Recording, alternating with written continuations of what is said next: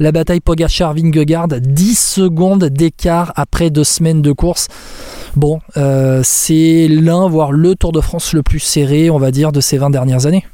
Non seulement il y a, de, il y a un écart très faible, mais on les voit tous les jours s'envoyer la, la tronche à se faire mal pour essayer de creuser sur l'autre. Alors, ça a été surtout Pogacar qui a été l'initiative.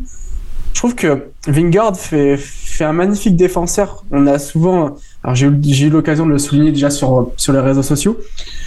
Moi, le premier, j'ai souligné parfois ses failles mentales. J'en avais fait d'ailleurs un article pour Dico du Sport. Euh, après euh, justement sa prise de pouvoir à la Reims, à l'époque, je disais qu'il était certainement le plus fort en montagne, mais que son point faible, c'était sa tronche. Et je trouve que justement, dans la tronche, il a vraiment bien répondu parce que plusieurs fois, il a été distancé par, euh, par Pogachar. Et des fois, dans la tête, tu aurais pu exploser et les 5-6 secondes auraient pu se transformer en 15-20, 25-30.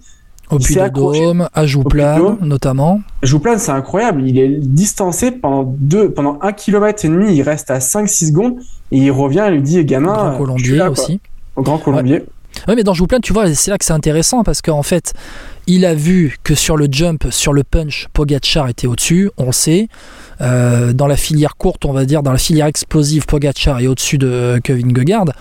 Mais par contre, Vingegaard avait dit on va arriver sur des étapes qui sont plus à ma convenance, c'est-à-dire moins sur des étapes où ça joue sur une montée sèche, sur un sprint.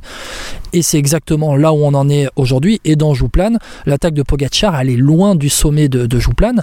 Et au final, on a vu ce que Vingegaard nous a annoncé, c'est-à-dire que ben, il est là, il est au rendez-vous et il gère ses efforts. Et tu as l'impression que, et je regardais des images de l'année dernière sur les attaques de Pogacar sur le Tour de France 2022, où Vingegaard sautait tout de suite dans la roue. Peut-être que Vingegaard est est un peu moins fort que l'année dernière, peut-être, je dis peut-être que Pogacar est plus fort. Ou que Pogacar, voilà, exactement, que Pogacar est plus fort.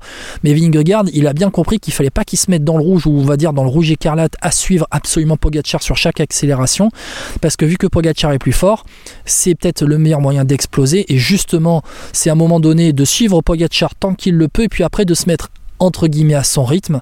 Et le rythme de Vingegaard, il est à 3-4 secondes derrière Pogachar sur les accélérations explosives. Et dans Jouplan, il est revenu sur Pogachar. D'ailleurs, Guillaume, je pense que Vingegaard est quelqu'un qui apprend bien les leçons. Et je pense qu'il a bien retenu la leçon de la loge des gardes sur Paris-Nice, où je sais pas si tu te souviens, il avait voulu se mettre dans le rouge pour suivre Pogachar. Et là, il avait vraiment explosé. Il avait perdu une bonne quarantaine de secondes ce jour-là. Et je pense que les leçons ont été bien apprises. Ouais, exactement. Et ouais, Vingegaard, c'est un jeune coureur encore. Hein.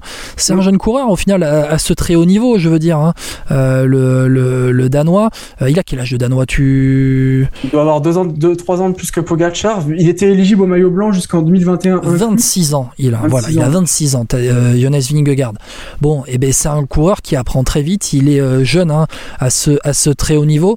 Et au final, ouais, il, il, il apprend bien. Et tu vois que bon voilà, tout est étudié hein, et en fait c'est le point aussi, c'est ce point entre UAE et, Jumbo, la guerre froide, qui était le terme utilisé par Matteo et que je vais reprendre euh, avec toi Étienne, c'est que c'est vraiment une guerre entre les deux équipes et euh, on voit même dans l'école s'il y avait de la place pour qu'il y ait deux trains côte à côte limite ils le feraient les gars. Euh, c'est impressionnant franchement cette bagarre qui est entre les deux. UAE euh, s'était armé après la défaite de l'année dernière en recrutant Adam Yates. Adam Yates aujourd'hui il est à 19 secondes du podium à 19 secondes de Carlos Rodriguez. Sepkus il est toujours au niveau. Et derrière les gros Schartner les Kelderman ben, les gars ils se tiennent aussi. Et, et c'est une vraie bagarre entre ces deux Hein. D'ailleurs, un petit mot sur Adam Yates. Alors, je sais qu'il reste encore une euh, dernière semaine et que ben, justement, c'est parfois celle qui est fatale à l'anglais.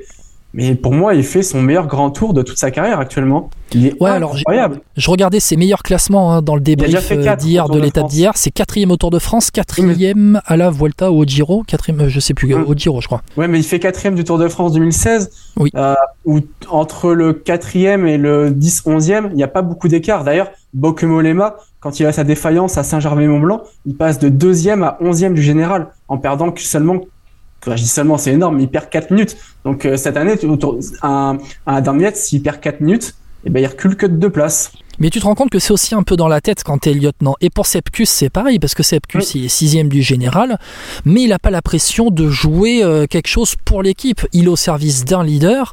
Et pour Sepkus, on sait que la défaillance, elle a été mentale pendant la plupart, de, la, plupart du temps dans, sa carrière quand il était dans le rôle de leader. Et Sepkus, américain aujourd'hui, il est sixième, il c'est un excellent lieutenant. Il a fait le même rôle avec Roglic sur le Giro et il applique encore ça sur le Tour de France avec Vingegaard. Tout à fait. De toute façon, c'est clair qu'il a été. Bah, maintenant, Sepkus, il a plus de 30 ans, donc je pense que il se plaît bien dans ce rôle d'équipier. Alors, c'est pareil, je te parlais d'Adam Yates, je pense que Sepkus fait aussi le meilleur grand tour de sa carrière malgré tout, parce que on, l'a souvent vu faire des relais monstrueux, mais on l'a jamais vu avec une telle constance en montagne pendant, plus de deux semaines malgré tout. Ouais, ouais. Et puis euh, pareil, hein, ça, en vient aussi à ce qu'on a vu sur le Giro. Euh, bon, euh, il était en dehors du top 10, hein, Sepkus sur le Giro, mais le rôle qu'il a eu auprès de Roglic en montagne était assez énorme. le point, Pogacar, Vingegaard, 10 secondes d'écart. Euh, je te demanderai un pronostic tout à l'heure, comme ça je te laisse le temps de réfléchir un petit peu. Est-ce que toi. Sur le Tour de France, sur, la fin Pas sur le vainqueur final Sur le vainqueur final, quand tu vois 10 secondes? Allez, je, te demande maintenant, je te demande maintenant ton pronostic. Pour moi, ça sera Jonas Vingard, malgré tout. Je reste sur, le pronostic de début de Tour de France. Et combien d'écart au classement? Je suis curieux, vas-y. Tu vois le, record de C89, hein, euh, tu, vois le record battu? Non, je Moins de 8 secondes à l'arrivée? Je pense qu'il y aura moins de 30 mais je pense qu'il y aura entre 15 et 30 secondes. Entre 15 et 30 secondes. Je, pense, je, pense, que demain, il peut vraiment lui reprendre un peu de temps. Il peut lui reprendre une vingtaine de secondes. Il faudra qu'on regarde. Hein. Il faudra qu'on regarde euh, les duels hein, aussi entre Pogacar et Vingegaard sur euh, sur les contre-la-montre, voir aussi ce que ça a donné euh, cette année. Mais c'est vrai que. Eh bien, normalement, c'est Pogacar gagne contre Vingegaard à Laval. Vingegaard bat Pogacar, mais un Pogacar un peu en vacances à Libourne. Et l'année dernière, bat, bat Pogacar du côté de de Rocamadour. De Rocamadour, mais avec une fin de Tour de France où Pogacar était très mm. émoussé et où euh, ça s'était déjà joué dans, dans, la montagne.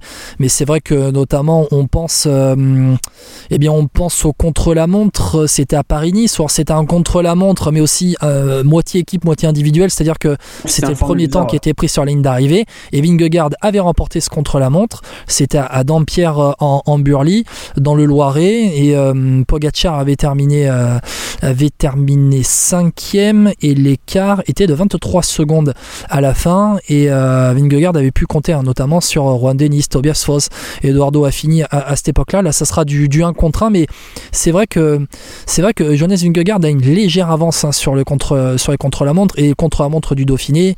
Vingegaard, il termine deuxième de ce contre-la-montre à 12 secondes de Michael Bierg. Donc à voir hein, ce que ça va donner. Moi je te donne allez un écart entre je te donne une quinzaine de allez, entre 10-15 secondes d'écart à l'arrivée à Paris entre Vingegaard et, et Pogacar. Euh, peut-être qu'au Markstein encore Pogacar reprendra des secondes de bonif mais bon ça on, verra. Toi quand tu vois Pogacar et Vingegaard euh, je, te coupe mais pour, ce, chrono heureusement que euh, que Yates c'est pas troisième général parce qu'il aurait pu faire ah, jouer un rôle pour Pogacar justement et puis faire un petit point de mire pourquoi pas dans Domancy par exemple exactement et, mais exactement, c'est tu, tu, fais bien de le dire. Euh, c'est vrai que bon, alors, il y a deux minutes d'écart au départ des contre-la-montre, hein. mais c'est mm. vrai que ça aurait pu être une tactique des, des UAE. Ah, c'est pas, ils ont pas inventé, ils auraient pas inventé l'eau chaude en faisant ça. c'est clair. Ça, a déjà été vu dans, dans, le Tour et dans le cyclisme.